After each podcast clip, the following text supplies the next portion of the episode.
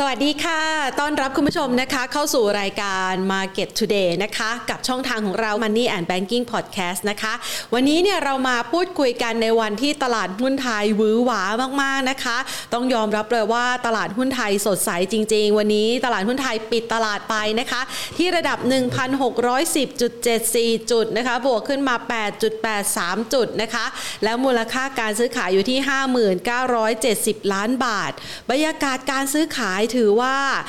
ทรงตัวในช่วงของการเปิดตลาดนะคะแล้วก็เริ่มมีเร่งตัวขึ้นมีแรงไล่ซื้อกลับเข้ามานะคะหลังจากที่คาดการณ์การเกี่ยวกับเรื่องของการผ่อนคลายนโยบายในเรื่องของการเปิดที่จะให้กลับมาทำกิจกรรมทางเศรษฐกิจได้อีกครั้งหนึ่งซึ่งสรุปแล้วเนี่ยนะคะ1กันยายนนี้ค่ะที่เรานะคะจะสามารถกลับไปรับประทานอาหารนะคะในร้านได้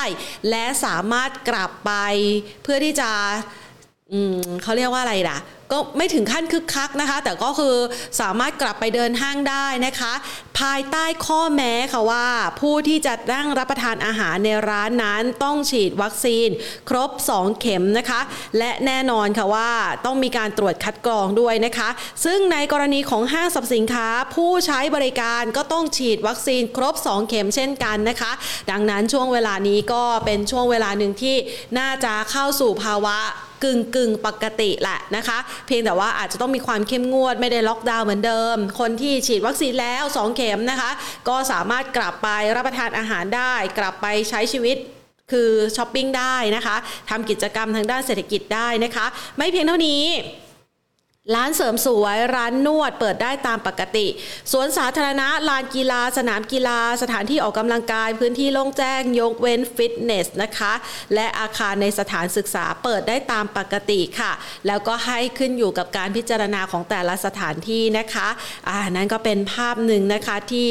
อาจจะเป็นภาพของการผลักดันตลาดหุ้นไทยที่รอคอยปัจจัยดังกล่าวส่งผลทำให้ตลาดหุ้นไทยในวันนี้นะคะเร่งตัวขึ้นมาตั้งแต่ช่วงของการเปิดตลาดมาจนถึงวินาทีนี้นะคะก็สามารถบวกมาได้อย่างต่อเนื่องบรรยากาศที่บวกได้แบบนี้แน่นอนว่าหลายๆคนนะคะบอกว่าภาพเนี่ยสวนทิศสวนทางกับบรรยากาศเลยนะวันนี้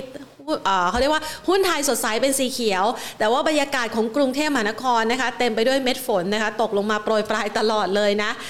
อาจจะต้องมีความระมัดระวังนะคะในเรื่องของสุขภาพไม่ใช่เพียงแค่เรื่องของโควิด -19 ก็ระมัดระวังเกี่ยวกับเรื่องของหวัดด้วยนะคะอาจจะทำให้ช่วงเวลานี้หลายๆคนอาจจะมีปัญหาเรื่องของสุขภาพหรือภูมิแพ้ขึ้นมาได้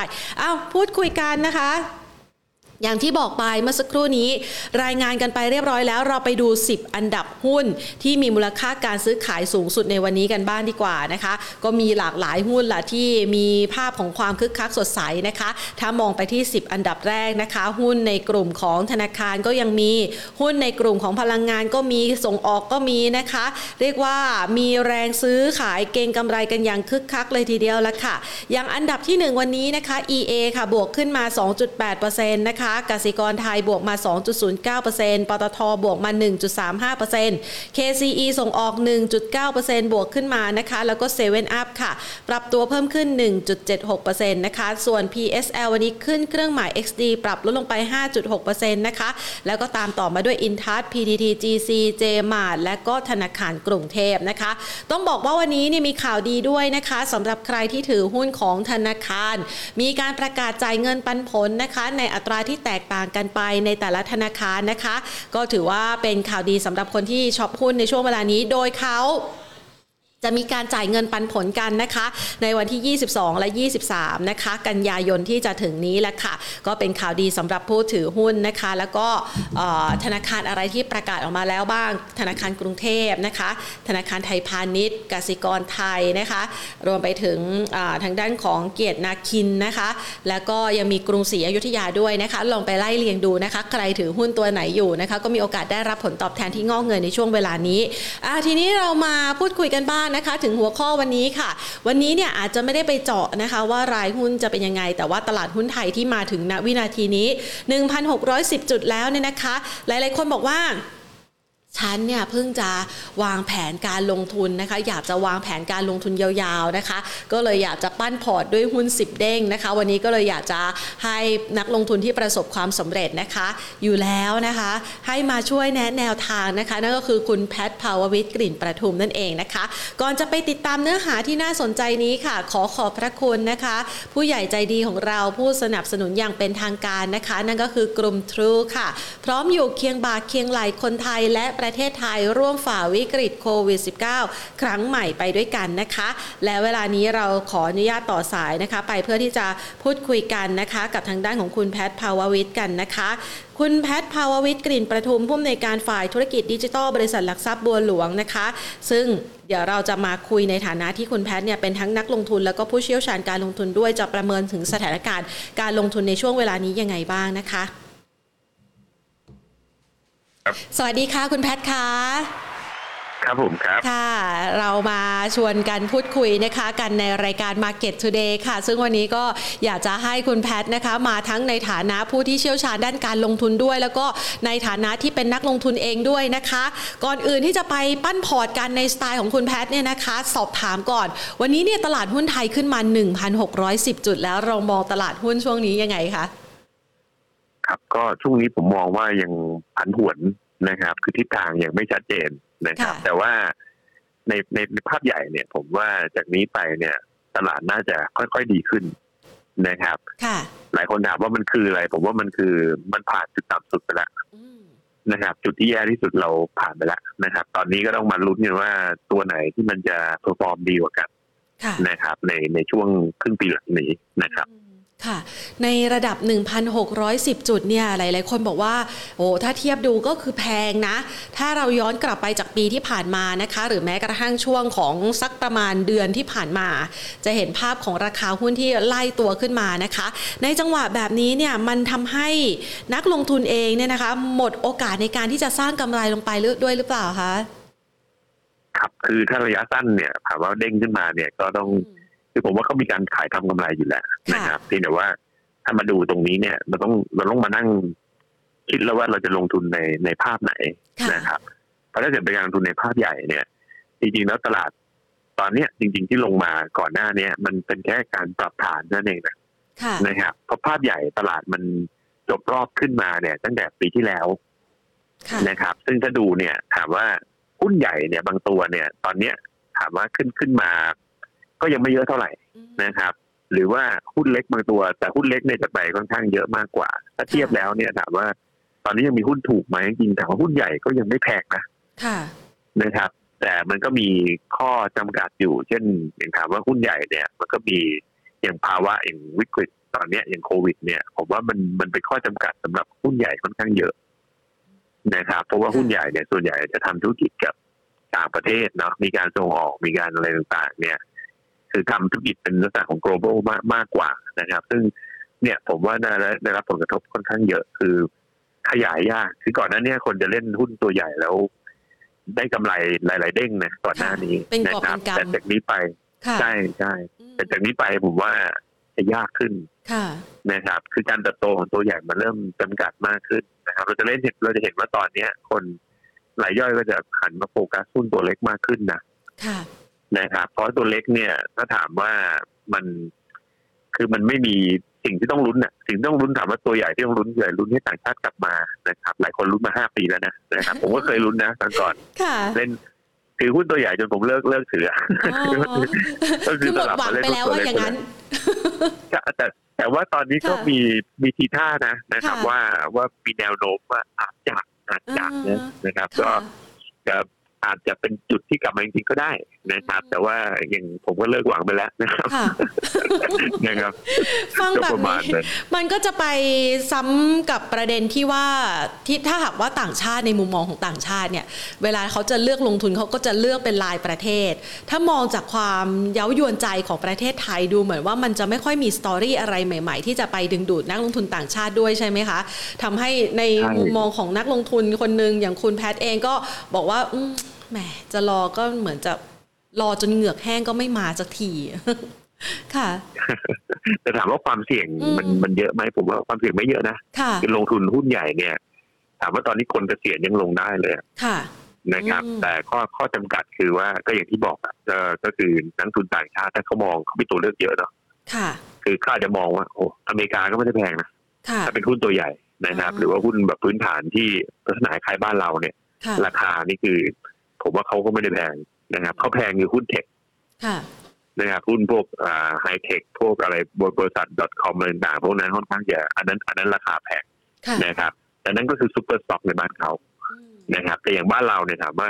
ถ้าเขามาเนี่ยส่วนใหญ่ต่างชาติก็มาในหุ้นพวกนี้ซึ่งมันก็ยังไม่ค่อยมีแรงจูงใจนะครับก็เลยเห็นว่าพอเงินเข้ามาสักเดียวก็ออกไปแล้วนะครับคือจริงๆเนี่ยต้นปีมีทีท่าว่าจะเข้าก็หลายครั้งเหมือนกันนะครับแต่พอสักพักนึงเลิกเข้าแล้วนะครับซึ่งมันต่างกับตอนนี้ถ้าใครไปดูแบบหุ้นตัวเล็กนะโดยเฉพาะ MAI นะนะครับหุ้นขึ้นนั่นเนี่ยแบบ3เด้ง10เด้ง20เด้งอะไรไม่มีเต็มไปหมดเลยนะครับหลายคนก็งงว่าแบบมันเกิดอะไรเกิดขึ้นซึ่งผมว่ามันก็พวกเนี้ยมันประเด็นก็คือว่าหุ้นทุกตัวดีกว่ามันต้องดูว่าใครเป็นรายใหญ่ในหุ้นตัวนั้นนะครับคืออย่างหุ้นตัวใหญ่เนี่ยรายใหญ่คือต่างชาติอยู่แล้วนะครับเงินคนไทยไม่มีทางซื้อให้แบบมันขึ้นเป็นโหมหาศาลได้นะครับแต่หุ้นตัวเล็กเนี่ยต่างชาติเขาไม่เล่นอยู่แล้วนะครับก็เหมือนเราบู๊กันเองเนาะแล้วก็ไปสืบสอบกันเองว่าใครจะมาบิ้วนอกจากเราบู๊แล้วใช่ไหมคะใช่ใช่แต่ก็ไม่ได้บอกว่าโหแค่คึกโผล่เข้าไปก็คือถ้าเข้าไปเล่นก็ต้องระวังนะครับเพราะว่าจังหวะอย่างนี้เนี่ยอย่างหุ้นตัวเล็กเนี่ยที่ผมเข้ามาเล่นเนี่ยผมก็ต้องระวังเรื่องของเจ้ามือเนาะนะครับเพราะหุ้นตัวเล็กมีเจ้ามืออยู่แล้วนะครับโดยเจ้ามือก็อาศัยแบบจังหวะแบบนี้ในการแบบว่าบางตัวที่เราเห็นน่ะหุ้นปั่นก็ใช้จังหวะแบบนี้แหละลากขึ้นมาแล้วก็มาเพิ่มทุนคนที่เข้าไปก็ถูกขังก็ต้องบังคับก็ต้องจ่ายเงินเพิ่มทุนนะครับอะไรพวกแบบนี้มันก็จะมีระหว่างทางที่เข้าไปเล่นนะครับซึ่งเราก็ต้องคือพูดง่ายอยู่ในตลาดไหนก็ต้องมีความเข้าใจในตลาดนั้นเนาะนะครับหรืออย่างคนไปเล่นคริปโตก็ต้องเข้าใจว่าอ๋อคริปโตมันเป็นลักษณะแบบนี้ไอ้หุ้นใหญ่เป็นแบบนี้หุ้นเล็กเป็นแบบนี้คือต้องเข้าใจก่อนนะครับซึ่งหุ้นเล็กมันจะใกล้หุ้นปั่นถูกไหมครับคือพออย่างนี้ปั๊บเราก็ต้องดูให้ออกว่าไอ้หุ้นที่เราเล่นจริงๆไม่ได้ห้ามนะถามว่าหลายคนถามว่าแล้วหุ้นปั่นเล่นไม่ได้ไอ้จริงมันก็เล่นได้นะครับแต่พอมันจบเกมอ่ะหุ้นปั่นเนี่ยมันไม่มีเจ้าของคนที่เป็นรายใหญ่เนี่ยที่เป็นเจ้ามือเนี่ยเข้ามาพอเขาเก็บหุ้นครบสุดท้ายเขาก็ทิ้งเลยพอเขาทิ้งเสร็จคนติดก็จะแบบโอ้เดี๋ยวคงมีรอบต่อไปไม่มีจบไปแล้วมันไม่เหมือนกับต่อไปค่ะใช่มันไม่เหมือนกับหุ้นใหญ่อย่างเงินที่เราเห็นเนี่ยหุ้นใหญ่เนี่ยยังไงหลายคนบอกโอ้ซื้อมาตั้งนานตอนโควิดโอ้ปีที่แล้วแย่ตอนนี้ก็เริ่มเข้ามาใกล้จะกำไรหมดแล้วค่ะนะครับคือไอ้หุ้นใหญ่แบบหลับตาซื้อได้นะเวลามันเกิดวิกฤตก็หลับตาซื้อได้เพราะไงเพราะเรารู้ว่าวิกฤตก็ผ่านไปได้นะครับแต่ก็อย่างที่บอกอ่ะมันก็มีข้อเสียตรงที่ว่าเราก็ต้องดูว่าอัพไซด์อาจจะไม่เยอะนะครับโอกาสที่มันจะขึ้นหลายเด้งมันอาจจะไม่มีนะครับแต่การที่มันจะเจ๊งมันก็คงไม่เจ๊งหรอกนะครับผลก็ยังดีกว่าเงินฝากธนาคารอะไรแบบนี้นะครับค่ะก็คือแล้วแต่ว่าเราจะเลือกให้เงินของเราเติบโตในทิศทางไหนเสี่ยงมากก็อาจจะลงทุนในหุ้นเล็กที่มีโอกาสเติบโตแต่ก็ต้องเข้าใจธรรมชาติแล้วก็ดูด้วยว่าเขาหมดรอบกันหรือยังในช่วงเวลานั้นออกให้ทันอย่างนี้นะคะใช่ใช่แล้วต้องหวังว่ารายย่อยชอบค่ะพวกรายย่อยชอบรายย่อยชอบแบบว่าข่าวดีนะครับหุ้นเด้งแรงแล้วอันนั้นคือปลายรอบละส่วนใหญ่ปลายรอบก็ส่วนใหญ่รายย่อยก็จะรู้ทีหลังอยู่แล้วอะค่ะจริงๆมันดูได้ก่อนนะนะครับคือเมื่อก่อนเพิ่งคุยในรายการสัมภาษณ์คุยกันก็ผมว่าเรื่องตลาดหุ้นเนี่ยมันเขาไม่ได้บังคับนะว่าคุณต้องเล่นอย่างรายย่อยอะค่ะคือถามว่ารายย่อยกับรายใหญ่เนี่ยเล่นต่างกันตรงไหนก็คือว่ามันต่างกันที่ว่ารายใหญ่หรือเจ้ามือเนี่ยพวกนี้เวลาเขาซื้อเนี่ยคือข่าวร้ายรายย่อยซื้อข่าวดีถูกไหมนะครับแล้วเวลาพวกรายใหญ่ก็ซื้อตอนงบไม่สวยราคาไม่ดีคนทิ้งเขาถึงเก็บได้เวลาเก็บหุ้นเนี่ยเขาก็เก็บหุ้นในช่วงจังหวะแบบนั้นนะครับแต่ช่วงที่ราคาขึ้นโดนโดโหมหาศาลพุ่งขึ้นไปก็ช่วงปล่อยของเขานะครับซึ่งสุดท้ายคนก็ว่าโอ้ตลาดมันก็มันก็เป็นแบบเนี้ยว่าคือสุดท้ายแล้วมันที่เราเลือกว่าเราจะอยู่ฝั่งตรงไหนนะครับซึ่งมันก็ยากเพราะว่าถ้าเกิดเป็นมือใหม่เข้ามาเนี่ยปัญหาคือว่าอารมณ์เราก็อยากซื้อตอนที่เราอารมณ์ดีอ่ะ ใช่ใช่ที่มั่นใจคืออะไรมั่นใจคือปลายรอบคือดอยอ่ะมั่นใจคือดอยนะครับค่ะคือวัดจากอารมณ์ความรู้สึกได้เลยคือช่วงจังหวะตอนซื้อนี่คิดมองบวกมากมันต้องไปต่อมันต้องดีขึ้นแต่พอถึงเวลาแล้วหารู้ไหมว่านั่นเป็นจังหวะสุดท้ายแหละของการเก็บในช่วงนั้นค่ะครับใช่ใช่ดังนั้นนี่มันก็เลยกลายเป็นสไตล์หนึ่งที่คุณแพทนำมาใช้ในการที่จะลงทุนในช่วงระยะเวลาที่ผ่านมาด้วยใช่ไหมคะพอจะแนะนำเป็นเคล็ดลับไหมคะเพราะว่านี่คุณผู้ชมเป็นแฟนคลับคุณแพทนะคะก็เข้ามาบอกว่ามีคนหนึ่งซื้อหุ้นตามคุณแพทด้วยนะคะอ่านหนังสือของคุณแพทนะคะหรือว่าบางคนเนี่ยนะคะก็บอกว่าโอ๊ยคุณแพททำไมอยู่ในรายการของเราสุภาพจังไม่เหมือนตอนอยู่บัวหลวงเลย ค่ะงั้นเรามาแบ่งปันกันหน่อยนะคะเทคนิควิธีที่คุณแพทใช้ในการที่จะปั้นพอร์ตเอาแบบที่นักลงทุนณปัจจุบันนี้เนี่ยอยากจะปั้นพอร์ตบ้าง นะคะแต่ว่าอาจจะทำไม่สำเร็จเลยมันต้องมีลักษณะวิธีการหรือว่าแนวคิดยังไงบ้างคะก็ผมว่ารอบนี้อ่ะคือผมค่อนข้างเสี่ยงนะคือเพราะว่าผมมองว่ามันเป็นโอกาสสำหรับอย่างที่บอกอ่ะจะเป็นโอกาสกระตุ้นตัวเล็กนะครับแต่เงินที่เสี่ยงตรงนี้เนี่ยผมว่าต้องเป็นเงินที่คุณแบบพร้อมที่จะเสียใช่นะครับซึ่งถามว่าลงแบบนี้จริงผมว่ามันก็ลงไม่ต่างคนที่เล่นคริปโตเนาะนั่นก็คือพร้อมเบสอ่ะนะครับแต่ประเด็นก็คือว่าใช่เหมือนพนันแต่การเหมือนพนันเนี่ยผมว่าอย่างหุ้นตัวเล็กที่ผมเลือกเนี่ยผมจะเล่นค่อนข้างกระจายเยอะนะครับเพราะว่าผมมองอย่างนี้ผมมองหุ้นตัวใหญ่ตอนนี้อีก3ปีเนี่ยผมมองอัพไซด์แค่ 100% เด้งเดียวซึ่งในมุมผม3ปีเด้งเดียวมันน้อยอ่ะมันคือมันไม่คุ้มคืออย่างนี้สมมติว่าเราวางเงินไปล้านนึงแล้วหวังว่าอีก3ปีได้2ล้านเนี่ยถามว่ามันไม่ค่อยคุ้มเพราะถ้าโอกาสเสียเนี่ยมันก็ลงเละเหมือนกันนะครับผมก็เลยมองว่าอ้าวแล้วถ้าเกิดตอนนี้ถ้าเกิดสมมติว่าถ้าตัวเลขผมมองประมาณ3เท่าตอนนี้ผลตอบแทน1ต่อ3สมมติเราลง1ล้านเราหวัง3ล้านก็คือ3เด้งประมาณ 300% นะครับหลายคนถามว่าเอาตัวเลขมาจากไหนมันก็คือการประเมินเนาะการประเมินมูลค่าหุ้นว่าคือการที่หุ้นจะขึ้นเนี่ยมันต้องดูที่ค่าของ PE ค่าอะไรเวลาประเมินราคาครับซึ่งถามว่าตัวใหญ่ถามว่าทำไมมันขึ้นไม่ได้เพราะกำไรมันเรามองไม่เห็นการกำไรที่มันจะเติบโตเยอะนะครับแต่อย่างหุ้นตัวเล็กเนี่ยมีโอกาสกำไรเติบโตได้ซึ่งสามเด้งนี่คือนั่นแปลว่าบางตัวจะไป5เด้งบางตัวจะไป10เด้งนะครับแต่ตัวใหญ่ถามว่าบางตัวมาจะไม่ถึงเด้งไงแต่บางตัวมากก็อาจจะ2เด้งก็คือพูดง่ายความคาดหวังเราต้องมานั่งดูแล้วว่าไอ้เงินลงทุนเราเนี่ยเราคาดหวังยังไงนะครับก็มีคนแบบผมว่ามีคนที่เกษียณเนาะแล้วก็มาถามผมว่าผมบอกโอ้ยอย่าเล่นแนวผมเลยถ้าจะเกษียณเนี่ยเล่นแนวแบบก็เนี่ยตอนนี้หุ้นตัวใหญ่ราคาก็ไม่แพงนะกลุ่มแต่ละกลุ่มเนี่ยราคาโหสื่อสารก็ไม่ได้แพงแบงก์ก็ไม่ได้แพงนะครับแต่ถ้าคุณมองระยะสั้นโอเคมันเบี่ยงนะแต่คุณมองระยะยาวเนี่ยตรงเนี้ยไม่ได้แพงนะครับสามารถซื้อได้นะครับหรือบางทีถ้าเกิดแบบอยากจะแบบโอ้ก็ไม่มีความรู้เลยก็ซื้อ ETF อย่างได้เลยนะครับอย่างพวกแบบ BZ100 อะไรอย่างเงี้ยนะครับซึ่งเป็นหุ้นคือนับตรงนี้เนี่ยถามว่าหุ้นพวกนี้ไม่แพงเพราะอะไรเพราะว่าช่วงที่ผ่านมามันเป็นช่วงขายของรายใหญ่ต่างประเทศขายทิ้งหมดเลยจนหุ้นพวกนี้ไปไหนนะครับซึ่งถามว่าผมไม่ไปไหนเนี่ยมันแปลว่าหุ้นเนี่ยมันอยู่ในโซนที่มันเสียหายยาก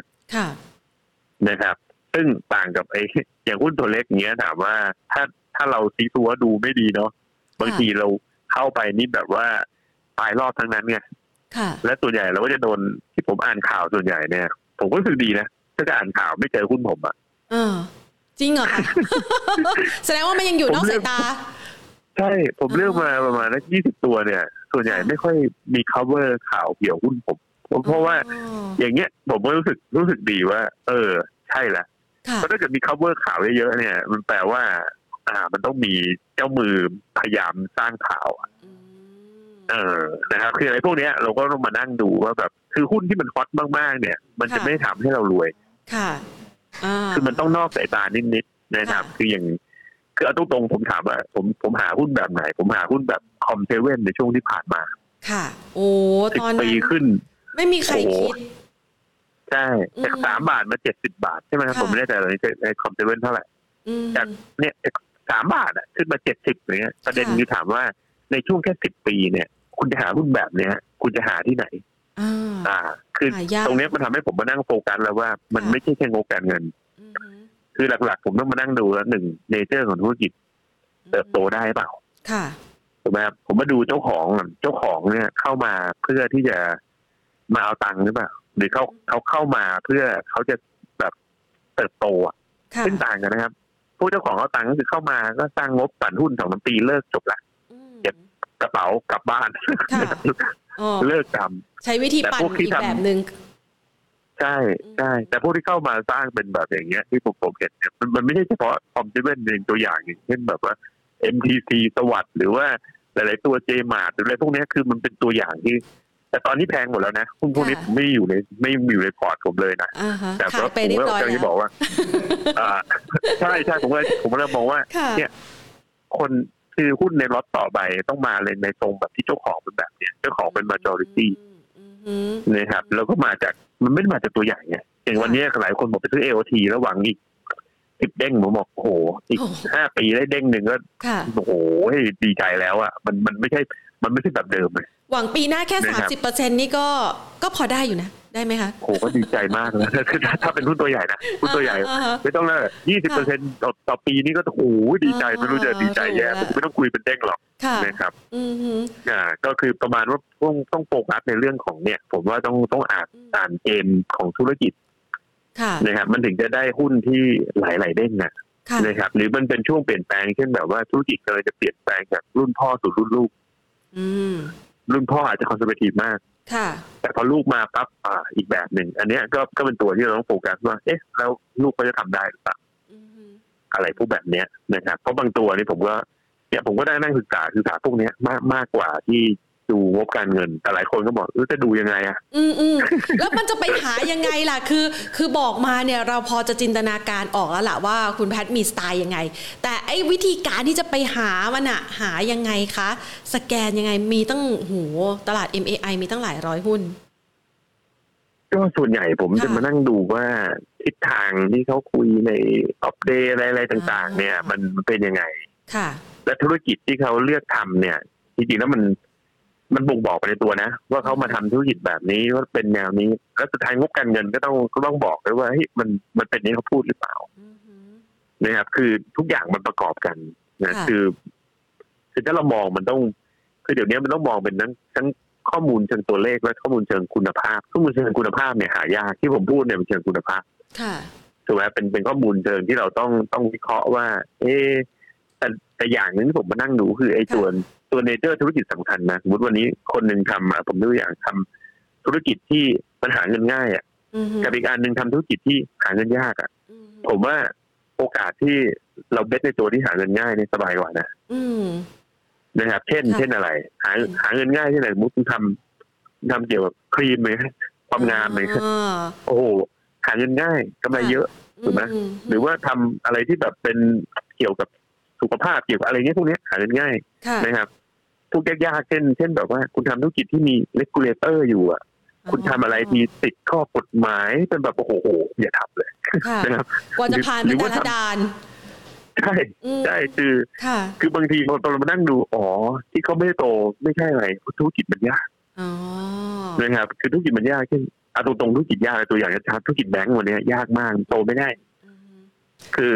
แต่ถามว่าแล้วบริษัทลูกทำไมโตได้ก็บริษัทลูกโตได้ไงดังนั้นเล่นไม่เล่นตัวแม่เล่นแต่ตัวลูกนะครับเหมือนถามว่าคนซื้อ KTB กรุงไทยอย่างเงี้ยถือมา10 ปีอะราคาเท่าเดิมนะบางวันน้อยแต่คนซื้อ KDC อะตัวเครดิตการ์ดอะขึ้นมา50 เด้งนะ50 เด้งนะ10 ปีอะเพราะอะไรเพราะมันเป็นบริษัทลูกที่มันโตได้นะครับแต่ตัวแม่มันโตไม่ได้ไอ้ตัวโตได้ในธุรกิจในแบงกิ้งก็คือตัวของอย่างลิสติ้งใช่ไหมครับซึ่งบางธนาคารไม่มีด้วยซ้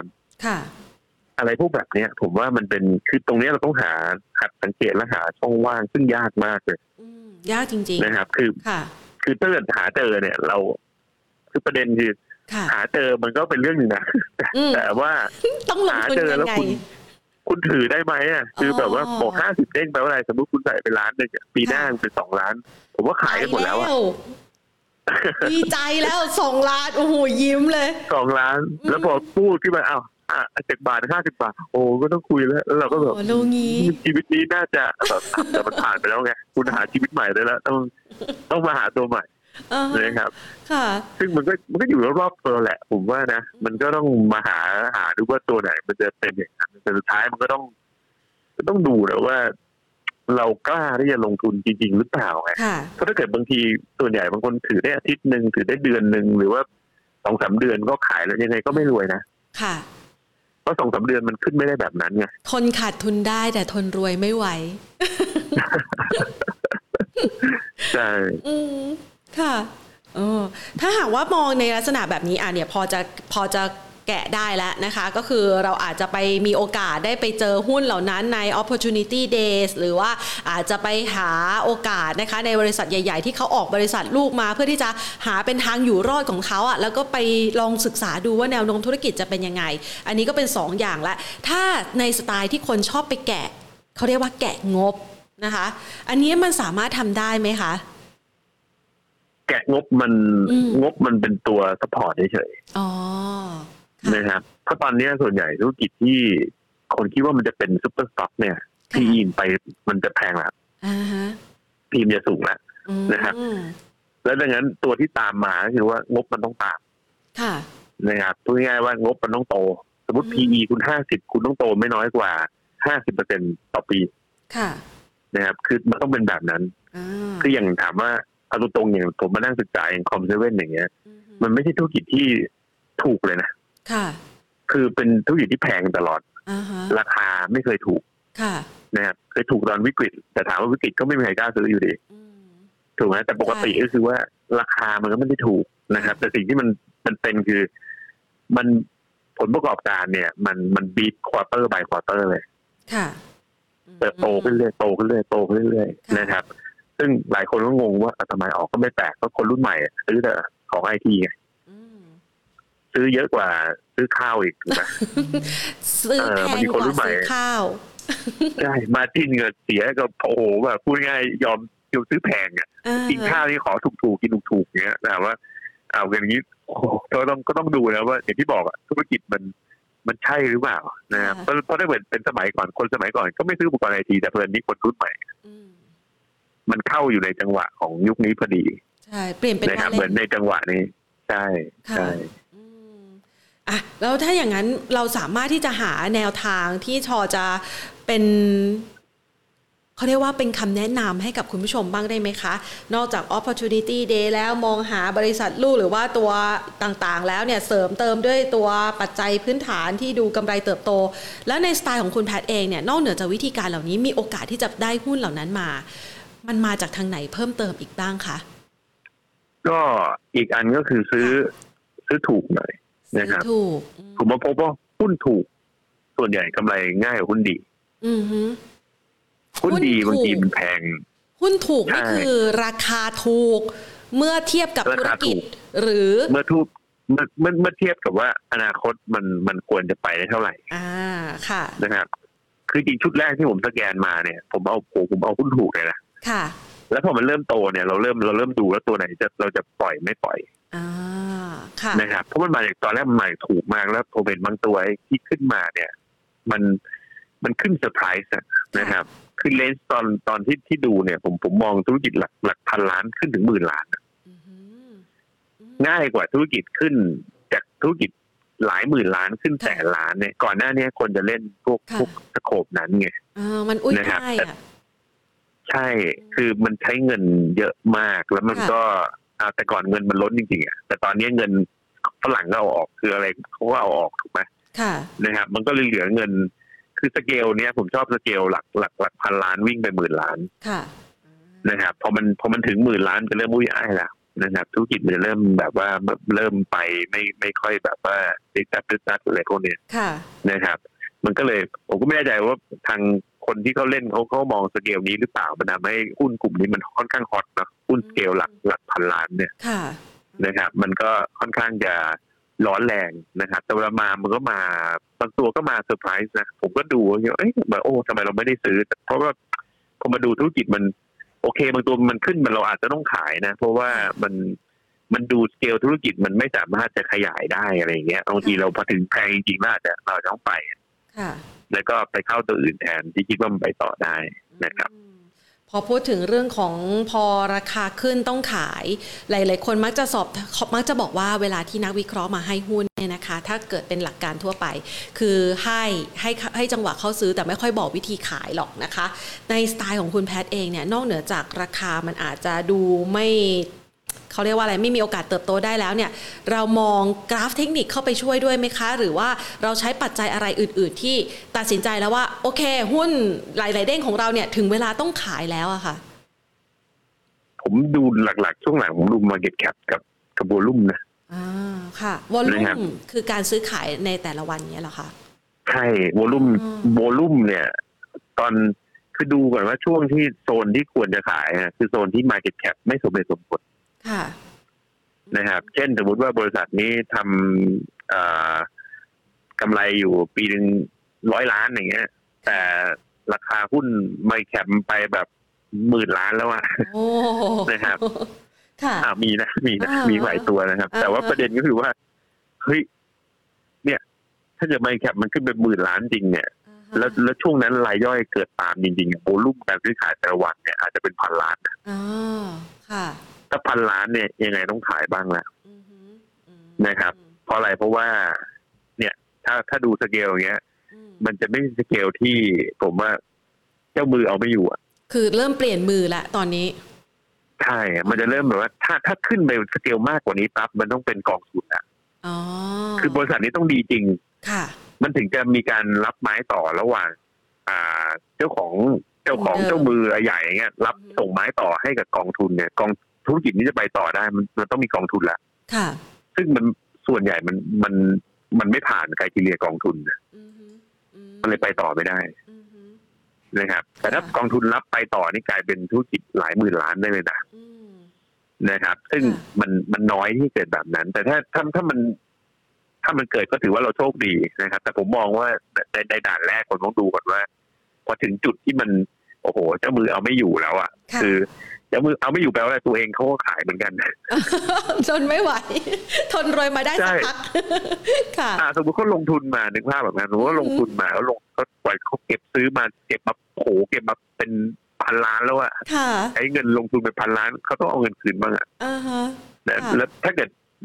หุ้นมันดูไม่มีอนาคตมากขนาดนั้นเนี่ยผมว่าเจ้ามือคงไม่ได้เอาคืนบ้างแล้วขายหมดเลยป่านนี้เขาคงพอร์ตว่างไปแล้วสำหรับหุ้นตัวนั้นค่ะใช่แล้วพอมันเกิดอย่างนี้จริงๆพอมันลงหนักคนก็จะหวังว่าโอ้กลับมาสิผมบอกโอ้คุณไปหวังอะไรกับตลาดหุ้นแบบนั้นนะครับถึงจังหวะนั้นเราก็ต้องหนีตายเอาตัวรอดเหมือนกันใช่ไหมคะใช่แต่ภาวะตรงนี้ผมว่ายังไม่ได้ถึงจุดนั้นนะแต่บางตัวโอเคมันอาจจะถึงแล้วล่ะแต่ว่าส่วนใหญ่มันยังไม่ได้ถึงนะครับซึ่งมันอยู่ในจุดที่เริ่มร้อนแรงหรือยังผมว่าก็เริ่มแล้วนะแต่ว่ายังไม่ได้ถึงจุดที่เรียกจุด exit อ่ะ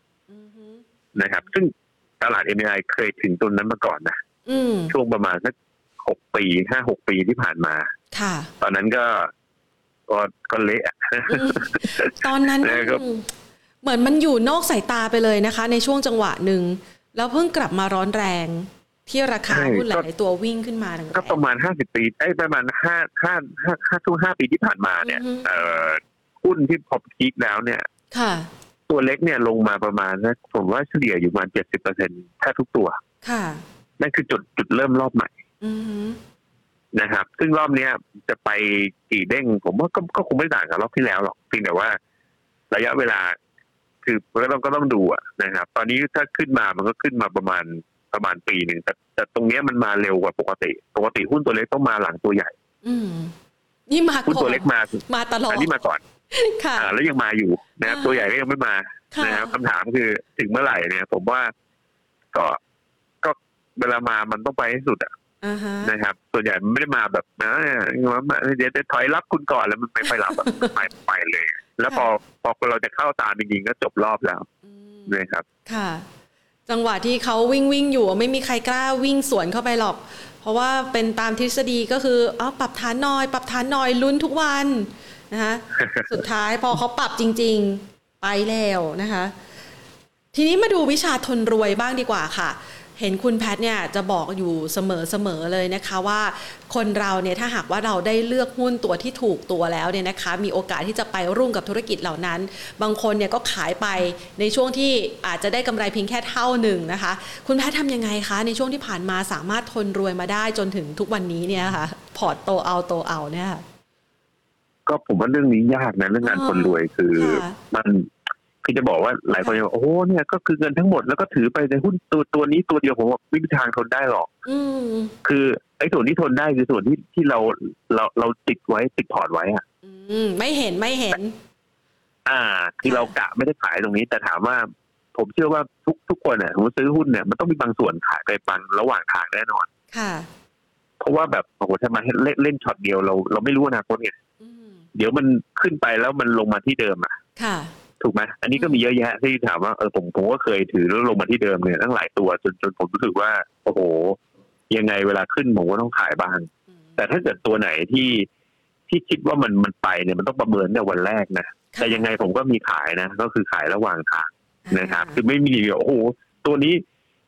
ผมมีชื่ออยู่แสดงว่าผมจะถือตลอดไปไม่ใช่นะไม่เกี่ยวนะนี่เดี๋ยวเขาไปส่งกันเลยนะเดี๋ยวก็ไปนั่งดูว่าอ๋ออันนี้คุณแพทมีชื่ออยู่แล้วถือไม่เกี่ยวแต่ถือมาตอนไหนไม่รู้นะใช่ใช่คือถามว่าคือตรงนี้มันก็คือว่าเราอยากคือผมต้องประเมินก่อนว่าอย่างแรกเนี่ยวันแรกที่ซื้อเนี่ยต้องประเมินดูว่าตัวเนี้ยสามารถมีไมล์แคปได้เท่าไหร่ค่ะพอประเมินเสร็จผมก็มาคูณดูราคาหุ้นว่าอันนั้นคือราคาหุ้นประมาณกี่บาท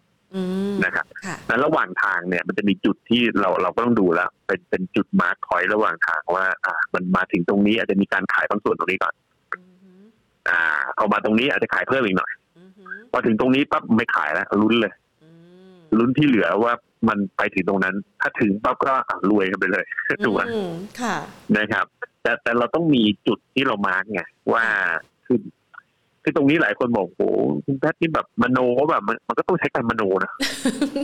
ต้องเหมือนนั่งจินตนาการวางแผนธุรกิจให้เขาไปด้วยใช่ใช่เหมือนกับวันนี้สมมติเราเห็นกำไรธุรกิจอยู่แบบ100 ล้านแต่แบบเราจินตนาการแล้วในอนาคตมันต้องมีประมาณ400 ล้านยกตัวอย่างค่ะแต่เมื่อ400 ล้านเนี่ยถามว่ามาคูณตอน100 ล้านเนี่ย100 ล้านเนี่ย market cap อาจจะอยู่ประมาณสัก PE 30เนี่ยหุ้นเนี้ย 3,000 ล้านค่ะถูกมั้ยนะครับสมมุติเราลงทุนตอน 3,000 ล้านเนี่ยแล้วเรามองว่าเฮ้ยมันขึ้น400ได้นะใน5ปีอ่ะอย่างกู5ปี5ปีขึ้น400ล้านได้ถ้า400ล้านคูณ market cap คูณ PE ที่ประมาณ30เท่าเนี่ยก็ประมาณ 12,000 ล้านนะแต่หุ้นตัวนี้4เด้งนะถูกไหม4เด้งแต่ว่าสมมติเราซื้อที่10 บาทมันก็ขึ้นไป40 บาทเนี่ยค่ะนะครับ40-50 บาทเนี่ยก็ประมาณนั้นนะก็คือถามว่าเนี่ยเราก็ต้องเห็นแล้วว่ามันจะเป็นอย่างนะครับแต่ถามว่าคุณจะรอ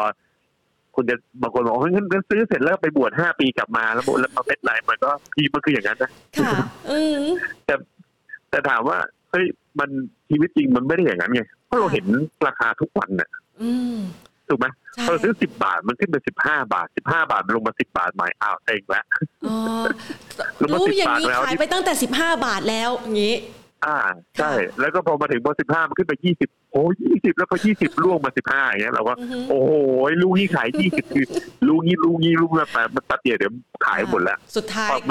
ขายจนได้แล้วเราไม่มีแล้วถูกไหมใช่ค่ะคือตรงนี้ผมว่ายากแต่ว่าต้องเข้าใจก่อนว่าสิ่งที่ผมพูดเนี่ยมันคืออะไรพอเข้าใจแล้วเนี่ยคุณต้องบริหารให้ได้คืออย่างน้อยถามว่าอาจจะไม่ได้แบบสุดท้ายที่มันไปถึง50เนี่ยมันคุณไม่ได้ถือทั้ง 100% เพราะคุณพร่องขายพร่องไปบางส่วนแล้วนะครับสุดท้ายคุณอาจจะเหลือแค่ประมาณสักครึ่งนึงก็ดีพอถูกมั้ยค่ะนะครับที่มันขึ้นไปในราคานั้นอะไรเงี้ยคือมันต้องมีแผนนะเพราะว่าระหว่างทางคือแบบอย่างตอนนี้มันก็เริ่มใช่เนี่ยตัวเล็กเนี่ยถือมาโอ้โหผมกำไรเยอะตอนย่อลงมานี่โอ้ลงเยอะเหมือนกันนะครับแล้วบางตัวก็ดีที่ขายไปบ้างคือถ้าไม่ขายก็รู้สึกก็คงต้องเซ็งมากถูกไหมครับเพราะมันลงมาทีแบบเวลาปรับฐานทีอย่างเงี้ยอย่างรอบที่ผ่านมาตรงเนี้ยที่ถามว่าคนแบบโอ้ตรงนี้ตลาดลงมาแค่ 30% โดยเฉลี่ย แล้วผมคิดว่าจุดนี้คือจุดกลับตัวด้วยซ้ำนะครับแต่เดี๋ยวไม่บอกให้ต้องกระโดดเข้าไปซื้อคือพวกนี้มันมีความเสี่ยงก็ต้องดูอ่ะคือต้องมีความเข้าใจนะครับทีนี้เมื่อสักครู่นี้เนี่ยก็พอจะเห็นภาพแล้วนะว่าเราก็ต้องมีการล็อกต้นทุนของเราเก็บไว้ก่อนเอากำไรสักส่วนนึงเข้ามาเพื่อที่จะทำให้เรารู้สึกมีกำลังใจนะสำหรับคนที่อยากจะลงทุนในหุ้นสไตล์แบบนี้นะคะหลายๆเด้งนะคะแล้วก็ถือไอ้ตัวกำไรที่มันอาจจะยังเหลือเป็นเนื้ออยู่เนี่ยแล้วก็รอลุ้นให้มันเติบโตหลายๆเด้งในระยะถัดไปนะคะเรามาดูต่อว่าในช่วงจังหวะนี้เนี่ยนะคะถ้าเป็นคุณแพทเองหลังจากที่เราทราบเทคนิคทราบสไตล์และวิธีทนรวยนะคะหรือว่าวิธีปั้นพอร์ตแล้วเนี่ยนะคะคุณแพท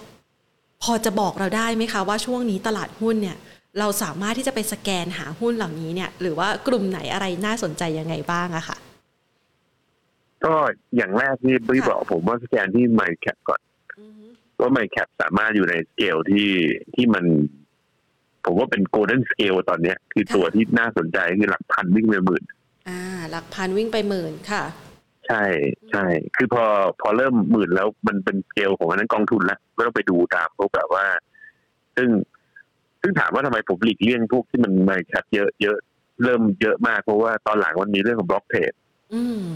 นะครับมันทำให้หุ้นใหญ่ผันผวนมากกว่าหุ้นเล็กอีกค่ะถ้าไปดูจริงๆเนี่ยถามว่าเอาอย่างถ้าอยู่เป็น CBT นะครับจากราคาประมาณไม่เท่าไหร่30ขึ้นไป100มั้งใช่ไหม120อะไรเนี่ยขึ้นไป4เด้งเนาะระหว่างทางอ่ะแบ่ง 30% อยู่ประมาณ 4-5 ครั้งมั้งแบ่ง 50% อยู่2ครั้งนึกภาพว่าแบบว่าถ้าถืออยู่แปลว่าคุณโดนตบหน้าไม่รู้เท่าไหร่แล้วอ่ะจนหน้าชาไปแล้วแปลว่าเอาตรงๆนะไม่คุ้มที่จะถืออ่ะมันเสี่ยงผันผวนไปใช่ไหมคะมันเพราะว่าคนเล่นในนั้นเขาเล่นด้วยบล็อกเทรดพอบล็อกเทรดปั๊บเนี่ยไอ้คนถือเนี่ยมันเสียประโยชน์มากๆเลยอ่ะนะครับเพราะว่าอะไรเพราะว่ามันก็หรือก็ไม่แน่นะผมว่าถ้าใครบอกผมไม่ดูอ่ะผมสบายโอเคก็แล้วแต่นะครับแต่อย่างผมรู้สึกว่าโหถ้าในตลาดนั้นเขาเล่นแบบนั้นมันก็ยากที่เราจะเล่นในแบบของเรานะเพราะผมชอบถือผมชอบแบบว่าถือไม่คือถ้าขายผมไม่ซื้อกลับอ่ะค่ะยกเว้นมันจะถูกจริงๆนะถึงจะซื้อกลับเพราะว่ามันยากที่เราจะหลายคนไปคิดว่าก็โหเห็นชาร์ตย้อนหลังนี่ไงเราก็ซื้อตรงนี้ขายตรงนี้อ่ะใช่นี่แต่วันนี้คุณเห็นข้างหน้าคุณไม่เห็นคุณเห็นแต่ข้างหลังถูกไหมครับพอเรามองข้างหน้าแล้วคุณทำไม่ได้หรอกถ้าคุณคิดว่าคุณขายตรงนี้แล้วไปรับข้างล่างส่วนใหญ่เวลาคุณขายมันไปต่ออีกมหาศาลเลยแหละจุดที่ขายนะครับแล้วจุดที่คุณคิดว่าคุณจะรับเนี่ยส่วนใหญ่มันจะลงลึกไปจนคุณทนไม่ไหวต้องคัดลอสก็ได้นะครับซึ่งตรงนี้มันก็ต้องมานั่งพิจารณาเนอะว่าเราแบบยังไงนะครับค่ะอันนี้แหมจะถามนี่คุณผู้ชมเขาถามมาบอกว่าคุณแพทพอจะมีการชี้เป้าตัวหุ้นด้วยก็คงจะดีแอบถามพอจะมีไหมคะหรือไม่ก็อาจจะแบบแนะแบบเป็นรายกลุ่มอุตสาหกรรมเป็นรายธุรกิจที่น่าสนใจให้คุณผู้ชมลองไปศึกษาเพิ่มเติมดูหรือว่าเป็นธุรกิจแบบนี้แหละบ้านเรามีโอกาสที่จะเติบโตอะไรแบบนี้ค่ะหรือว่าตัว Market Cap 1,000 ล้านเนี่ยมันจะไปหาได้ที่ไหนค่ะครับก็ถามว่าเกี่ยวบ้านเราอ่ะผมจะมองธุรกิจอย่างเรื่องพวกนี้เรื่องความงามเรื่องสุขภาพค่ะนะครับเพราะว่าไอ้ตัวเนี้ยอันนี้ผมมองเป็นซุปเปอร์สต็อกเลยในบ้านเรานะครับไม่ใช่พวก IT ไม่ใช่ค่ะนะครับเพราะบ้านเราพวกนี้มันค่อนข้างจะดีเพราะเบสพวกนี้ถามว่าแมททีเรียลมันก็มาจากบ้านเราผมว่าเหมาะกับพวกเกี่ยวกับอุตสาหกรรมอาหารเนี่ยนะอาหารที่เราโดดเด่นอยู่แล้วค่ะใช่ใช่ซึ่งอาหารในอดีตนี่ค่อนข้างจะแย่มากเลยเพราะว่ามันอยู่ในรุ่นของคนรุ่นที่แล้วซึ่งถามว่ารุ่นใหม่เนี่ยพอมารับช่วงเนี่ยผมว่าสิ่งที่ต้องทำก็คือว่าสร้าง value added ค่ะใช่ไหมเดิมทีสมมุติว่าขายกล้วยอย่างเงี้ยคุณขายแต่กล้วยคันนี้เอากล้วยมาแปรรูปมาเป็นอาหารเสริมอะไรเงี้ยกำไร10เท่าใช่ไหมมันต่างกันถูกไหมถ้าขายเป็นกล้วยเลยคุณขายเนี่ยหวีละเท่านี้เนี่ยเดี๋ยวก็เสียค่ะถูกไหมหรือขายอาหารขายนี่อาหารขายแต่ก่อนอาหารขายเป็นวัตถุดิบเดี๋ยวนี้มันต้องเป็นแปรรูปนะครับการแปรรูปคือยิ่งแปรรูปเยอะยิ่งคือบ้านเราต้องคือเรามีวัตถุดิบอยู่แล้ว นะครับตอนนี้มันอยู่ที่ว่าใครที่ผู้บริหารเจ้าของรุ่นใหม่เข้าใจไหมในการที่เอาตัวนี้มาสร้างการแปรรูปที่มันแบบมี value added มากขึ้นนะครับโอ้แบบนี้ถ้าใครทำได้บริษัทมันจะกลายเป็นซุปเปอร์สต็อกแล้วผมว่าเศรษฐีจะมาจากหุ้นพวกแบบเนี้ยนะครับซึ่งก่อนหน้านี้เราเจอแล้วไงที่ว่าเศรษฐีขึ้นมาอะไรเจ้าของคอมเซเว่นสวัสด์ MTC อะไรพวกนี้ก็กลายเป็นเศรษฐีขึ้นมาถูกไหมจากเซลเมสในเจเนอเรชั่นเดียวนะครับเนี่ยผมว่าใน10ปีนี้ก็จะมีจากธุรกิจกลุ่มพวกเนี้ยนะครับที่สามารถที่จะแคร็กออกว่าสิ่งที่เขาต้องทำเนี่ยมันคืออะไรนะครับในการอุตสาหกรรมการเงินผมก็มองนะแต่ไม่ใช่แบงค์แน่นอน ต้องไปดูฟินเทคอะไรแบบนี้ใช่ไหมคะแล้วพวกนี้มันต้องลุ้นทางรอบของเขาไหมค่ะผมว่ามันจะเป็นเหมือนเกี่ยวกับเรื่องการเงินเนี่ยนะเพราะว่าการเงินก็เป็นอีกตัวหนึ่งซึ่งถ้ามองอะไรก็มีสุขภาพมีอาหารแล้วก็มีเรื่องการเงินค่ะนะครับแล้วก็ประมาณนี้ผมว่าในสโคปที่ผมพยายามลงนะส่วนใหญ่ก็ต้องมานั่งดูว่าธุรกิจเขาคู่แข่งเยอะไหมผมว่าวันนี้เวลาคู่แข่งเยอะเนี่ยโอกาสโตยากมากเลยนะครับคือถ้าเกิดทำแล้วคู่แข่งไม่เยอะเนี่ยมันสบายกว่านะครับนะคะก็แนะให้เป็นไอเดียนะจะได้ไปสแกนหากันนะคะจะให้มาชี้เป้าเดี๋ยวมันจะดูเหมือนเป็นการปั่นหุ้นไปนะคะถามให้แล้วนะบอกคุณผู้ชมนะคะคุณแพทคะถ้าหากว่าเป็นสไตล์ที่อาจจะอันเนี้ยมันต้องไปหาใช้เวลาแหละนะคะแต่ถ้าหากว่าเป็นสไตล์ที่จะลุ้น reopening play บ้างนะคะพอจะลุ้นได้สักเท่า2เท่าในระยะเวลาข้ามปีจากนี้ไหมคะหลังจากที่ภาวะไทยเนี่ยถูกโควิดกดดันแล้วพอสถานการณ์เริ่มดีขึ้นนะคะหลายๆคนบอกว่าเอางั้นฉันเก็บหุ้นในตลาดหุ้นเนี่ยแหละกลุ่ม reopening play หรือว่ากลุ่มต่างๆเนี่ยพอจะมีไฮไลท์กลุ่มที่น่าสนใจที่อาจจะไม่ต้องถึง10เด้งคุณแพทมีตัวไหนมีกลุ่มไหนที่น่าสนใจบ้างคะคือพวกนี้ผมว่าก็ชัดอยู่แล้วนะตัว reopening เนี่ยคือเอาตัวที่ยังไม่ขึ้นอยู่อ่ะค่ะนะครับเขาตัววิ่งไปแล้วนะ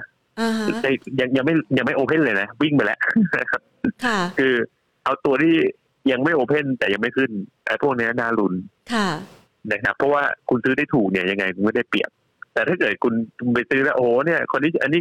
รีโอเพนไอกลับมาโอเพนนิ่งปั๊บนี่อันนี้ดีแน่นอนเลยคนซื้อไปแล้วราคาวิ่งไปแล้วก็มันก็เราก็มีโอกาสที่กำไรน้อยลงอ่ะนะครับก็เลือกตัวที่ยังไม่ไปนะครับซึ่งมันก็โหมีอยู่ผมว่าเยอะนะวันนี้หลายตัวนี้ย่อลงมาแบบมันก็ใช้ได้อะนะครับก็น่าลุ้นนะครับก็อยากจะให้คุณผู้ชมนะคะลองได้แนวคิดนี้นะคะไปปรับใช้ดูนะคะสุดท้ายนี้ค่ะคุณแพทอยากจะให้คุณแพทช่วยฝากนะคะความคิดหรือว่าฝากแนวทางนะคะของตัวเองแล้วก็ประยุกต์ใช้เพราะว่าคือต้องบอกว่านักลงทุนหลายๆท่านอาจจะเริ่มต้นมานานแล้วแต่ยังไม่ได้ประสบความสำเร็จอย่างที่ใจหวังนะคะหรืออาจจะมาเริ่มต้นในช่วงจังหวะที่ตลาดหุ้นเป็นแบบนี้ช่วยฝากแนวคิดเอาไว้หน่อยสิคะว่าณจังหวะที่ตลาดหุ้นอยู่ในภาวะแบบนี้กับภาวะเศรษฐกิจไทยแบบนี้เราจะสามารถมีกำลังใจในการปั้นพอร์ตของเราเนี่ยให้เติบโตแล้วก็มีอนาคตที่สดใสได้ยังไงบ้างคะผมว่าวันนี้เป็นจังหวะที่ดีนะนะครับถ้าให้ถามส่วนตัวเนี่ยเพราะว่าคนส่วนใหญ่มองว่าตลาดหุ้นไทยไม่มีอนาคตนะครับแต่เนี้ยถ้าไปดูในคุณเห็นตั้งแต่ปีที่ผ่านมาเศรษฐีหุ้นเพิ่มขึ้นเยอะแยะเลยนะครับเพราะอะไรเพราะว่าเขากล้าคิดต่างไงนะครับคืออย่างที่ผมบอกก็พยายามชี้เป้าเนาะว่าไอ้พวกนี้มันขึ้นพวกนี้ขึ้นอันนี้ขึ้นนะครับแต่ถามว่าไอ้ตรงเนี้ยไอ้การที่เราชี้เป้าไปเนี่ยเราก็ต้องคุณก็ต้องบริหารความเสี่ยงนะถูกไหมนะครับคือถามว่าพอเราเข้าไปเราก็ต้องบริหารความเสี่ยงเราให้ดี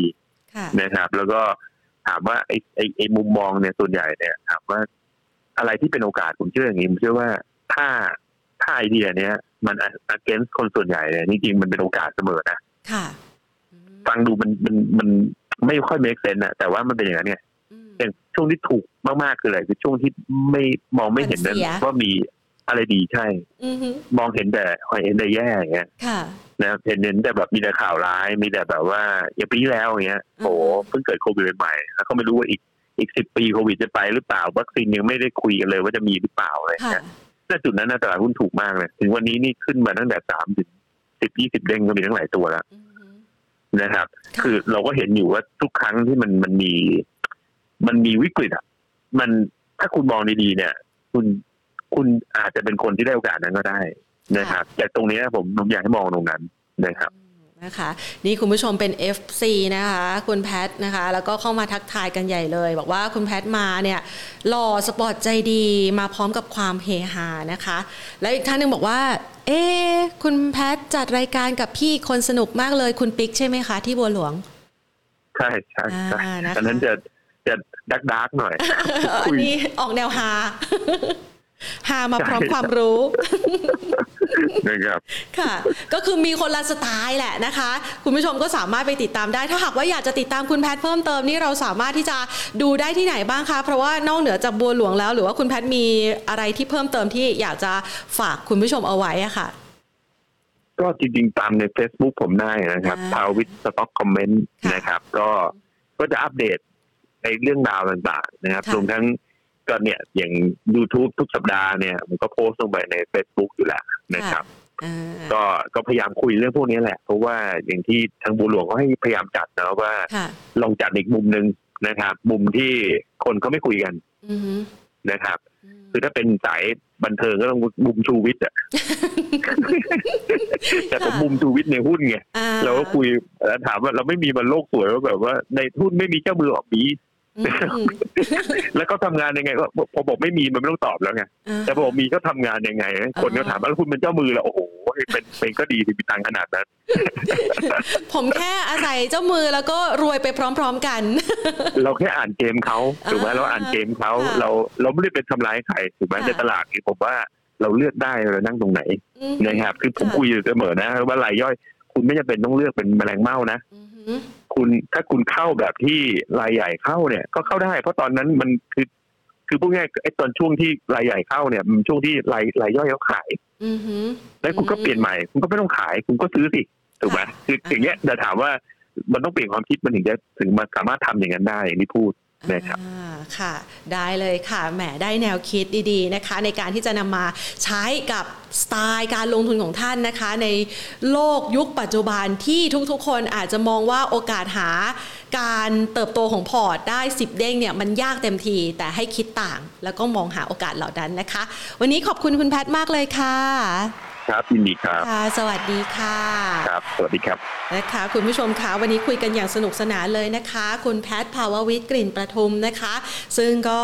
มาให้โอกาสกับเรื่องของการพูดคุยนะคะด้านการลงทุนกับเรานะคะคุณแพทย์นี่ถือว่าเป็นนักลงทุนท่านหนึ่งที่ประสบความสำเร็จนะคะตั้งแต่อายุยังน้อยนะแล้วก็สามารถสร้างเป็นไอเดียเป็นแรงบันดาลใจนะคะให้กับหลายๆท่านเนี่ยไปหาโอกาสการเติบโตจากการลงทุนในหุ้นซึ่งหลายๆครั้งที่ผ่านมาในช่วงระยะเวลาหลายปีนะคะที่ได้มีโอกาสสนทนากับคุณแพทย์นะคะก็จะได้เห็นไอเดียหลากหลายเนี่ยเวลาที่คิดในการเลือกหุ้นเลือกบริษัทเนี่ยนะคะก็จะมีพัฒนาการที่แตกต่างไปนะคะในช่วงจังหวะนั้นๆเข้ากับภาวะเศรษฐกิจด้วยนะคะซึ่งคุณผู้ชมเองอย่างที่บอกไปนี่แพนถ้าฟังมาเรื่อยๆนะคะแพนว่าน่าจะจดได้ไอเดียคล้ายๆกันนะคะ1คือคิดต่างค่ะคิดให้แตกต่างจากนักลงทุนคนอื่นๆนะคะคิดอย่างรายใหญ่ดูซิว่าคิดยังไงอย่างรายใหญ่ย้อนกลับไปฟังตั้งแต่ต้นคลิปกันได้นะคะและเชื่อว่าคลิปนี้จะเป็นประโยชน์สำหรับคุณผู้ชมและค่ะที่สามารถคิดต่างมองหาโอกาสทางธุรกิจและสามารถทนรวยจนกระทั่งท่านมีพอร์ต10เด้งไปพร้อมๆกันนะคะนี่ก็คือเรื่องราวที่เรานำมาพูดคุยกันในวันศุกร์ที่ฝนตกพรำๆแบบนี้นะคะเป็นกำลังใจให้กับทุกๆท่านค่ะที่จะสร้างการเติบโตให้กับพอร์ตของเรานะคะวันนี้หมดเวลาลงแล้วนะคะลากันไปก่อนสวัสดีค่ะ